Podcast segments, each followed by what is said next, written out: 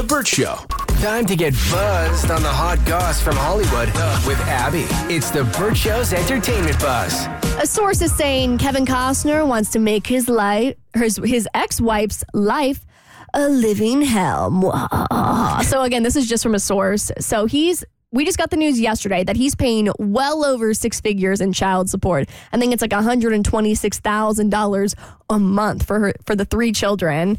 And she was the one to file divorce for divorce after 18 years of marriage, and then she wouldn't leave their house after 30 days even though she agreed to it in the prenup. So we'll say he does have a couple of reasons to be a little upset. Uh-huh. but what the what is interesting is the source that is talking about this. It sounds like they're on the ex-wife's side. So although Kevin said that he was going to pay, you know, thirty thousand a month in addition to child support for her to go find a new house, apparently that's not enough. So the source says Kevin knows that finding a suitable place to rent in the Padaro Lane community is going to cost much more than what he was originally offering Christine. He could have made this easy. He could have offered an amount that made it viable to continue living in the community. But now he's opted opted to punish her.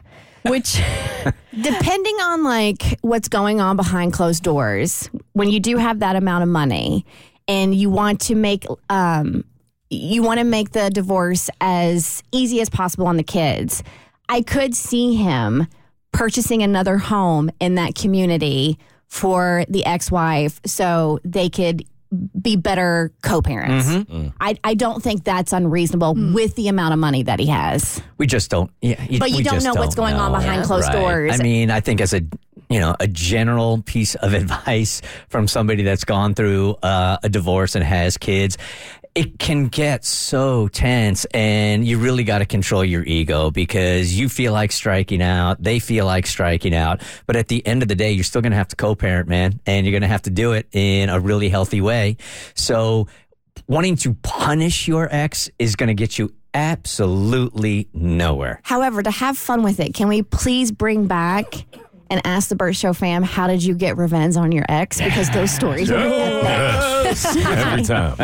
I guess it's hard for me to look at thirty thousand a month just for housing and think, wow, she's really getting punished here. Yeah. Because of course I love to go on Zillow and I was like, what can thirty thousand a month get you in the Santa Barbara area? Oh, you actually scoped it out? Yeah, I was like, well, I'm like maybe because maybe it's like New York to where thirty thousand dollars or thirty thousand dollars a One month. bedroom apartment. Yeah, it's like a closet. So I'm like, maybe she, maybe this is truly a punishment. Oh my God, poor Christine. I pulled up Realtor.com and I start scrolling through the real estate. You get a really nice home for thirty thousand dollars a month. So you know, I'm sure he's probably an a hole behind the scenes, but it's hard for me to, to go, yeah, he's punishing her with with all this money.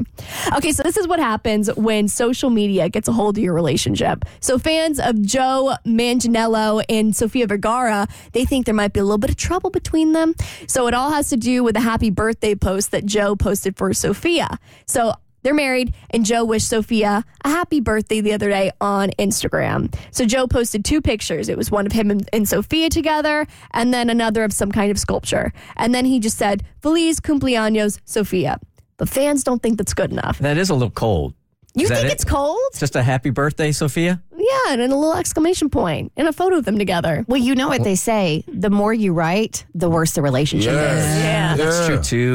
Because we don't know what he did in real life. But I think he did too little and he didn't do like there there is a happy middle ground. You can do too little and you could do too much. It's like trying to find the Goldilocks of the Instagram birthday post.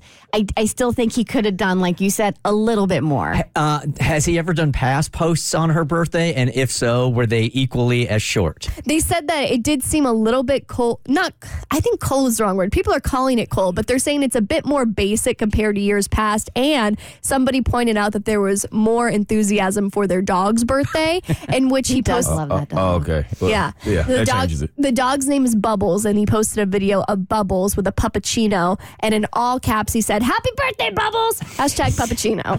so I guess when you see that, it's easy to go, shouldn't you show a little bit more enthusiasm for your wife? And the other thing is she's actually currently in Italy without him. So much fun dissecting other people's relationships. Solely based on social media. One of a kind. That's yeah, it. knowing absolutely nothing in real life, right? I know. I'm sure they're fine. They're both stupid hot. They're going to be fine. okay, Drake is asking his fans to stop throwing things on stage, but not because he's afraid of getting hurt. He just wants to stop picking up bras on stage. So he's in like this sea of bras, and he's just like, this just feels like I'm uh, I'm cleaning up my own concert. People out here getting hit with phones and boots. Drake don't have a real complaint. No. I would like to see this translated in the real world. Like if you think your UPS driver is really hot, you just throw your panties at him. Guys delivering your Amazon goods, man, you just throw your panties at him. Your barista makes a mean cappuccino and you just throw your thong at him. Throw your underwear at him. Hang on, let me unhook this thing. Actors are officially on strike. I'll pay the I'll play the passionate speech from SAG-AFTRA President Fran Drescher on your next E Buzz on the Bert Show. The Bert Show.